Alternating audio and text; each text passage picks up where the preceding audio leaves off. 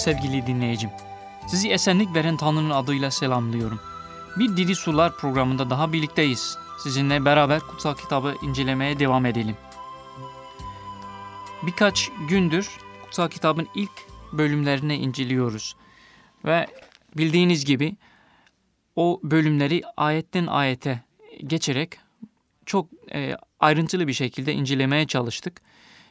Bundan itibaren biraz daha özet şeklinde kutsal kitabı incelemeye devam edeceğiz. Ayetten ayete değil, her bölüme bakarak o bölümün can alıcı noktalarını ele almak istiyoruz. Şimdi geçen programda hatırlayacağınız gibi insanın Tanrı'dan nasıl koptuğunu e, görmeye çalıştık. İnsanın günah işlemesiyle dünyaya günahın nasıl girdiğini gördük.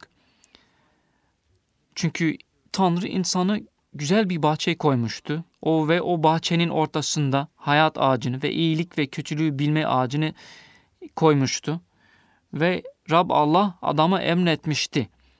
Bahçenin her ağacından istediğin gibi ye.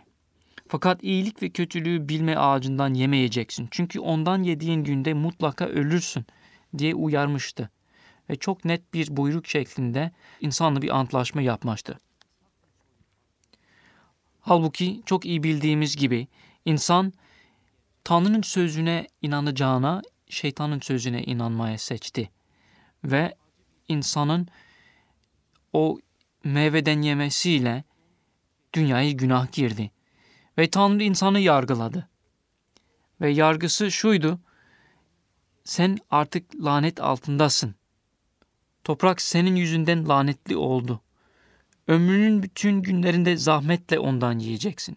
Sana diken ve çalı bitirecek ve kır otunu yiyeceksin. Toprağa dönünceye kadar alnının teriyle ekmek yiyeceksin. Çünkü ondan alındın. Çünkü topraksın ve toprağa döneceksin.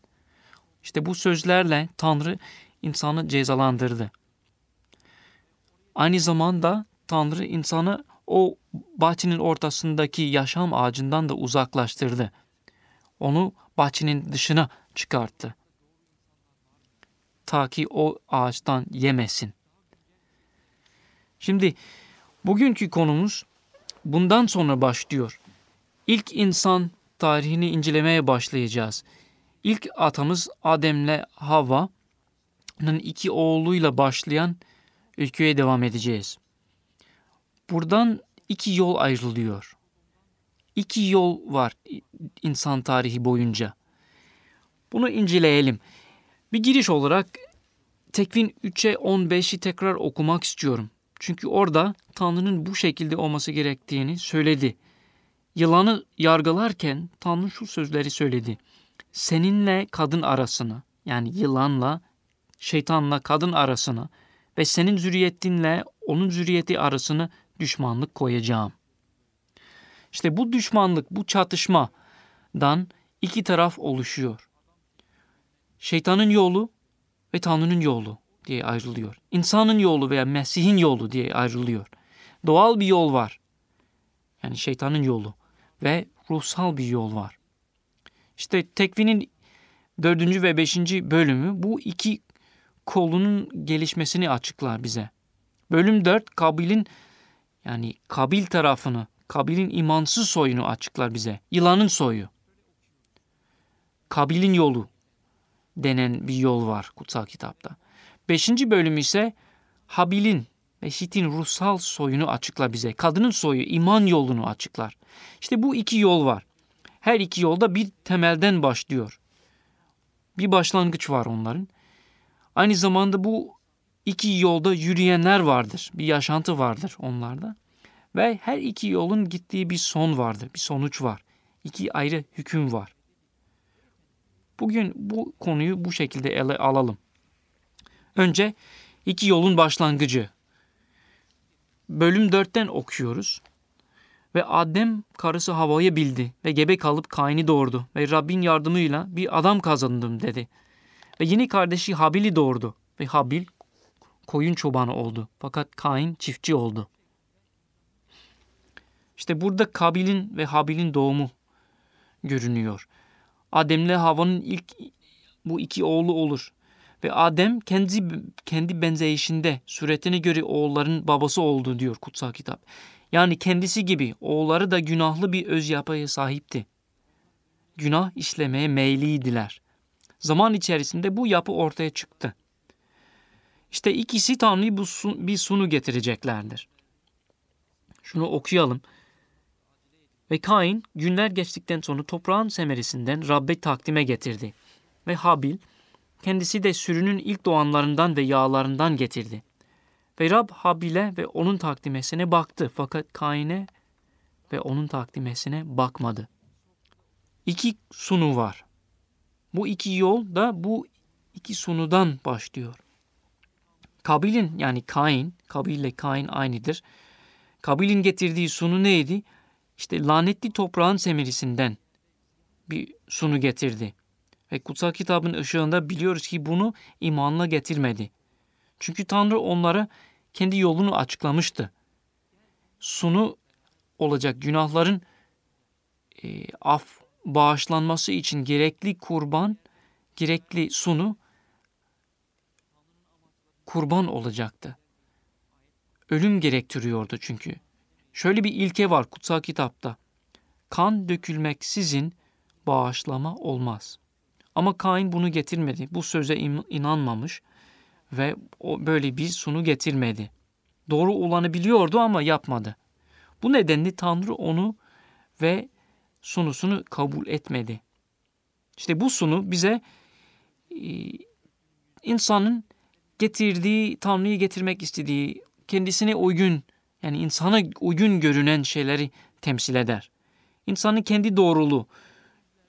Burada Tanrı bunları kabul etmediğini görüyoruz.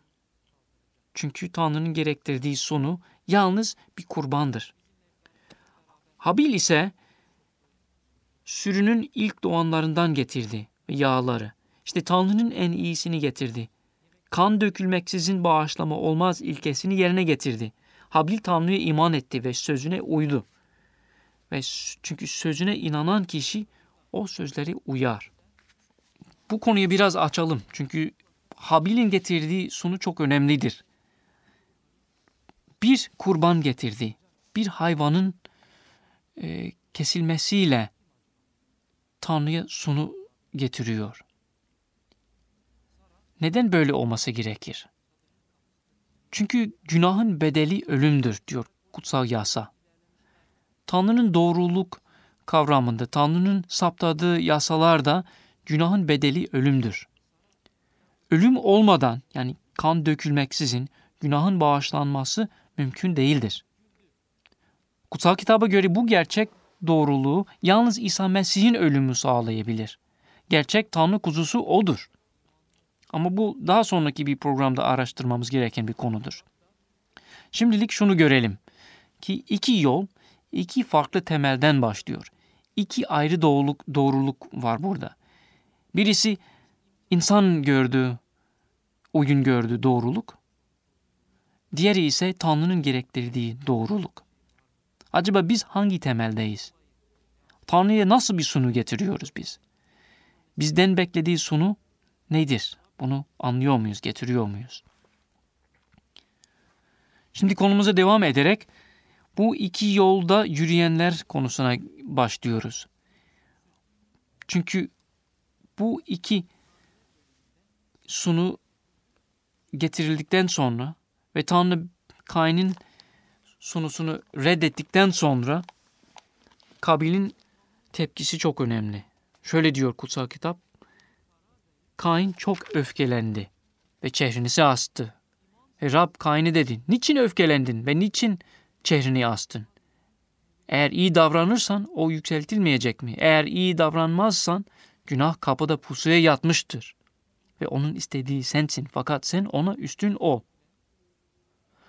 Ve Kain kardeşi Habil'e söyledi. Ve vaki oldu ki kırda oldukları zaman Kain kardeşi Habil'e karşı kalktı ve onu öldürdü.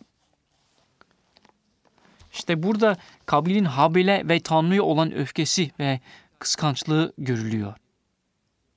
Tanrı onu yaklaşıyor, onunla konuşuyor. Sanki gel davamızı görelim diyerek onu tövbe tövbe etmeye çağırıyor. Tanrı onu uyarıyor. günah kapıda pusuya yatmıştır. İşte kutsal kitapta ilk defa günah kelimesi geçer. En büyük düşmanımız günahtır. Bizi mahvetmek, bizi cehenneme sokmak için pusuya yatmıştır günah. Tanrı Kain'i, Kabil'i uyarıyor ama Kabil tövbe etmek istemiyor. Gururlanıyor. İşte bu çok tehlikeli bir şeydir. Bunun sonucu olarak günahın ilk ürünü bir cinayet oluyor. Günahın getirdiği ilk meyveler vahşet ve cinayet, ölümdür. Kabil'in kime hizmet ettiğini gösteriyor. İşte şeytanın esiriydi. Ona hizmet ediyordu. Şeytana ait olup kardeşini öldüren Kabil gibi olmayalım diyor kutsal kitap. Kabil kardeşini neden öldürdü? Çünkü yaptıkları kötü, kardeşinin yaptıkları doğru olduğu için onu öldürdü diyor kutsal kitap. İşte bu korkunç eylem yüreğindeki kıskançlık ve nefretten kaynaklanır.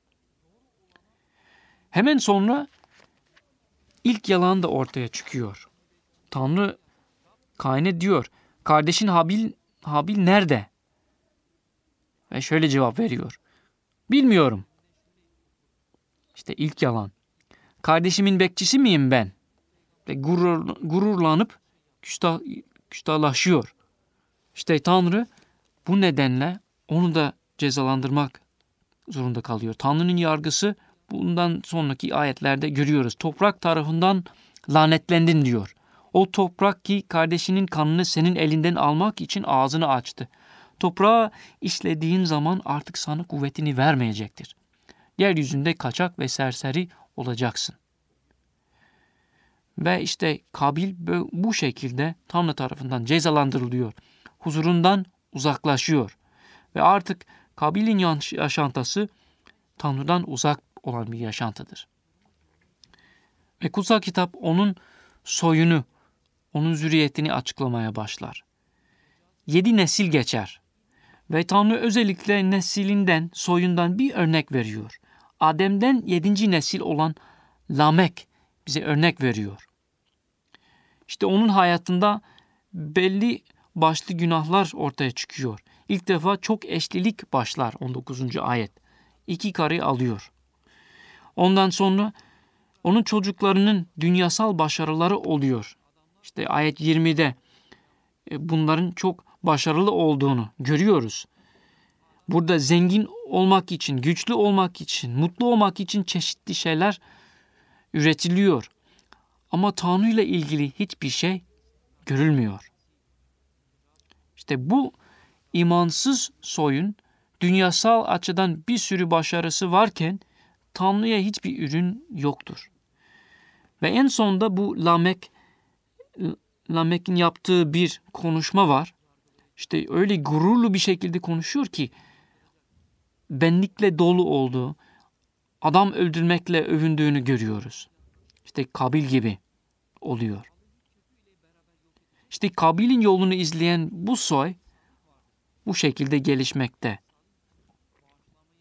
Ve kutsal kitap bu konuda bizi de uyarıyor. Kabil'in yolunu izlemeyin. Tövbeye gelin. Alçalın. Tanrı'nın kuvvetli elinde, eli altında kendini alçaltın diyor. Kabil gibi gururlanmamak gerekiyor. Tanrı'nın seslerini, Tanrı'nın sözünü dinlemek gerekiyor. Bundan sonra diğer yolda yürüyenler ortaya çıkıyor. İşte öldürülmüş olan Habil'in yerine tekrar üçüncü bir oğlu oluyor Adem'in. Adem karısını tekrar bildi. Ve bir oğul doğurdu. Ve onun ismini Şit koydu. Çünkü Allah Habil yerine bana başka bir zürriyet verdi. Zira onu Kain öldürdü dedi. Ve Şit'in onun da bir oğlu doğdu. Onun adını Enoş koydu. Rabbin ismini o zaman çağırmaya başladılar. Bu ümit verici bir olaydı. Habil'in yerine gene ruhsal soy tekrar devam ediyor ve Mesih'in geldiği soyun başlangıcıydı bu. Ve o dönemde Rabbin adını çağırmaya başladılar. Yani bir ümit işareti var burada.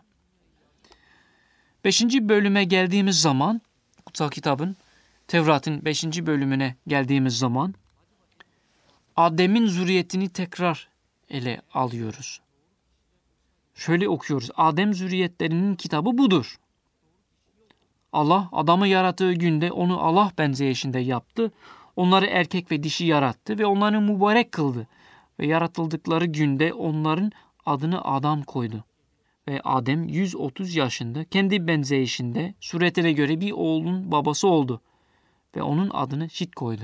İşte böylece yeni bir soy ağacı açıklanmaya başlıyor. Ve bu soy en son Mesih'le son buluyor. Lukka İncil'inin 3. bölümünde bunu okuyabiliriz. Adem'den başlayan ta Mesih'e kadar devam eden o soy orada açıklanıyor.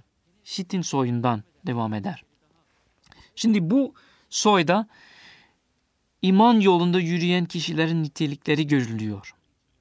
Ne var onlarda? Özellikle iman görülüyor. Bu soydan üç örnek veriliyor kutsal kitapta. Habil başta olmak üzere işte Habil'in imanla iman sayesinde sunduğu sunu var.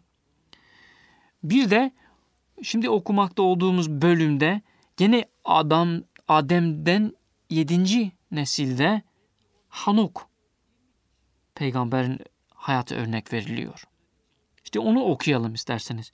Bu bölümde her nesil sonuçta ölümle sona eriyor.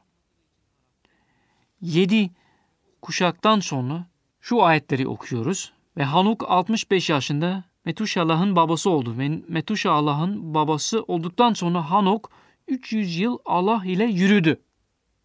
İşte bu bir anahtar. Sevgili kardeşim bu bir anahtardır. İmanla yaşayan insan Allah ile beraber yürür. Allah ile yürüdü 300 yıl boyunca ve oğullar ve kızlar babası oldu. Ve şöyle devam ediyor ayetler. Hanok'un bütün günleri 365 yıl oldu. Ve Hanok Allah ile yürüdü. Ve ondan sonra şu şaşırtıcı sözlerle karşılaşıyoruz. Ve gözden kayboldu. Çünkü onu Allah aldı. Hanok hayatında Tanrı'ya hoşnut ettiğini kanıtladı. Nasıl kanıtladı? Allah ondan öyle hoşnut oldu ki hayata ölümle sonuçlandırmadı. Onu kendi yanına aldı ölmeden. Çünkü Allah'la birlikte yürüyordu. Tanrı'yla nasıl yürür?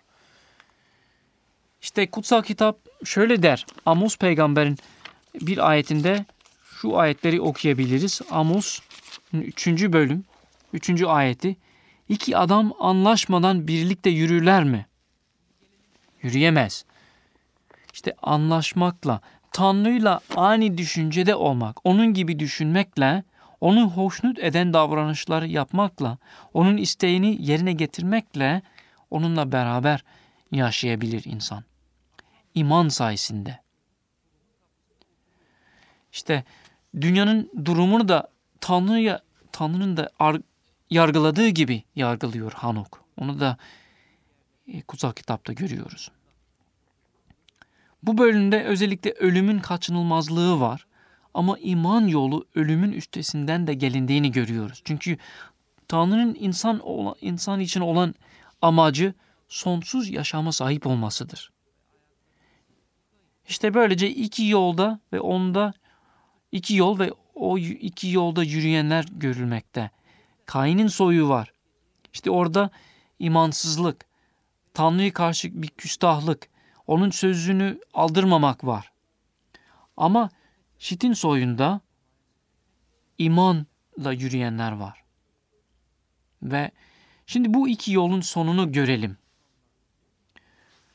Kutsal kitabın çok ilginç bir bölümüne gelmiş bulunuyoruz. Tekvin 6'ya geldik. Burada iki yolun sonu var. Ve burada iki hüküm göreceğiz. Şöyle okumaya başlayalım. Ve vaki oldu ki toprağın yüzü üzerinde adamlar çoğalmaya başladı. Ve onların kızları doğurduğu zaman Allah oğulları adam kızlarının güzel olduklarını gördüler ve bütün seçtiklerinden kendilerini karılar aldılar. Ve Rab dedi, ruhum adam ile ebediyen çekleşmeyecektir. Çünkü o da ettir. Bunun için onun günleri 120 yıl olacaktır. Allah oğulları insan kızlarını vardıkları ve bu kızlar onlara çocuk doğurdukları zaman o günlerde hem de ondan sonra yeryüzünde nefelim vardı. Bunlar eski zamandan zorbalar, şöhretli adamlardı. Ve Rab gördü ki yeryüzünde adamın kötülüğü çoktu. Ve her gün yüreğinin düşünceleri ve kuruntuları ancak kötüydü. Ve Rab yeryüzünde adama yaptığını nadim oldu. Ve yüreğinde acı duydu. Ve Rab dedi, yarattığım adam, adamı ve hayvanları, sürünenleri ve göklerin kuşlarını toprağın yüzü üzerinden sileceğim. Çünkü onları yaptığıma nadim oldum. Fakat Nuh, Rabbin gözünde inayet buldu. İşte bu sekiz ayette bu iki yolun sonunu görüyoruz. İlk önce kötülerin yoluna Tanrı'nın hükmü görülüyor. Bu bölümde kötülüğün doğruğa eriştiğini görüyoruz. Bir örnek özellikle veriliyor bizim için. İşte Allah'ın Allah oğulları denen bir grup insan var. Bir de adam kızları. Anladığımız kadarıyla kendilerine Tanrı'nın oğulları denilen büyük reisler istedikleri güzel kızları almaya başlayıp harem kuruyorlardı. Ahlaki yozlaşma hızlandı. Büyük ihtimalle her türlü büyücülük ve sapıklıkla uğraşan bu adamların arkasında bulunan, işte kutsal kitabın bir ifadesini aktarmak istiyorum. Yetkilerini, yetkilerinin sınırını içinde kalmayıp kendilerine ayrılan yeri terk etmiş olan melekler vardı. İşte İncil'in Yahuda bölümünde bunu okuyoruz 6. ayette. Burada bu Allah e, oğulları denen bu büyük reislerin arkasında bu cinler vardı. Ve onları özellikle cinsel ahlaksızlığa iten e, kirli ruhlardı. Ve bu sapıklık yüzünden Tanrı diyor ki ruhum adam ile ebediyen çekişmeyecektir. Çünkü o ettir. Bunun için onun günleri 120 yıl olacaktır. Artık sınırı koydu. 120 yıl geçti mi Tanrı dünyayı yargılayacak. Görüyoruz ki Tanrı çok sabırlıdır ama onun sabrı sınırsız değildir. Tanrı ruhunu geri çekecekti. Çünkü Tanrı'nın ruhu ne yapar? İnsanla uğraşır. Bizi, insanı, günah işleyen insanı günahından döndürmek için insanla uğraşır. Ama ebediyen çekişmeyecektir diyor Tanrı. Bir gün sabrı taşır ve artık yargı gelir. Bu ayetlerin asıl amacı özellikle günahın ne kadar yozlaşmaya yol açtığını gördü, göstermektir. Ne okuyoruz? Rab gördü ki yeryüzünde adamın kötülüğü çoktu ve her gün yüreğinin düşünceleri ve kuruntuları ancak kötüydü. Tanrı yeryüzüne bakıyor ve insanı yarattığından pişman oluyor. Ve yüreğinde acı var.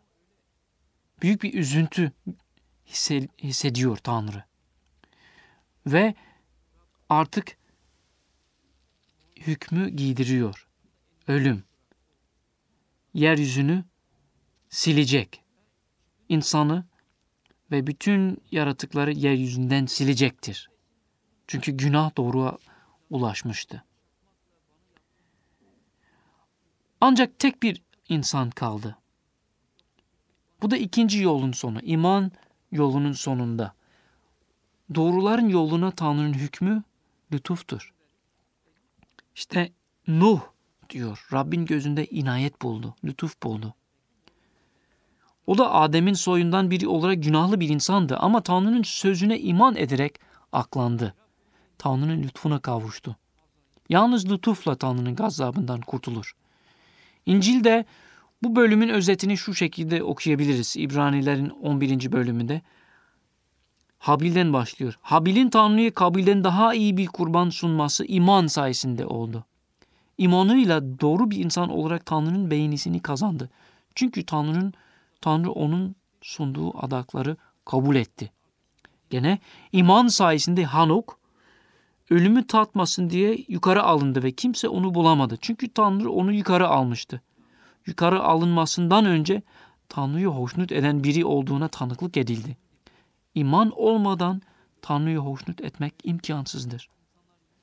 İman sayesinde de gene okuyoruz. Nuh henüz olmamış olaylarla ilgili olarak Tanrı tarafından uyarıldığında Tanrı korkusuyla ev halkının kurtuluşu için bir gemi yaptı. Bununla dünyayı yargıladı ve imana dayanan doğruluğun mirasçısı oldu. İşte iki yol var. Bir imansızlık yolu var. Yani Tanrı'nın sözüne iman etmeme yolu ve bir iman yolu var. Tanrı'nın sözüne iman etme yolu. Sevgili dinleyicim, duamız şöyle olsun. Ya Rab yolunu bana öğret. Senin hakikatinde yürüyeyim. İsminden korkmak için yüreğimi tek kıl. Gelecek programımızda Tanrı'nın Nuh zamanında nasıl dünyayı yargıladığını göreceğiz. İşte Nuh peygamber ve tufan olayı ve yargıda Tanrı'nın sabrı, Tanrı'nın gazabı ve Tanrı'nın lütfunu göreceğiz. Sevgili dinleyicim, gelecek Diri Sular programında görüşmek ümidiyle size iyi günler dilerim. Tanrı'nın bereketi üzerinizde olsun. Hoşçakalın.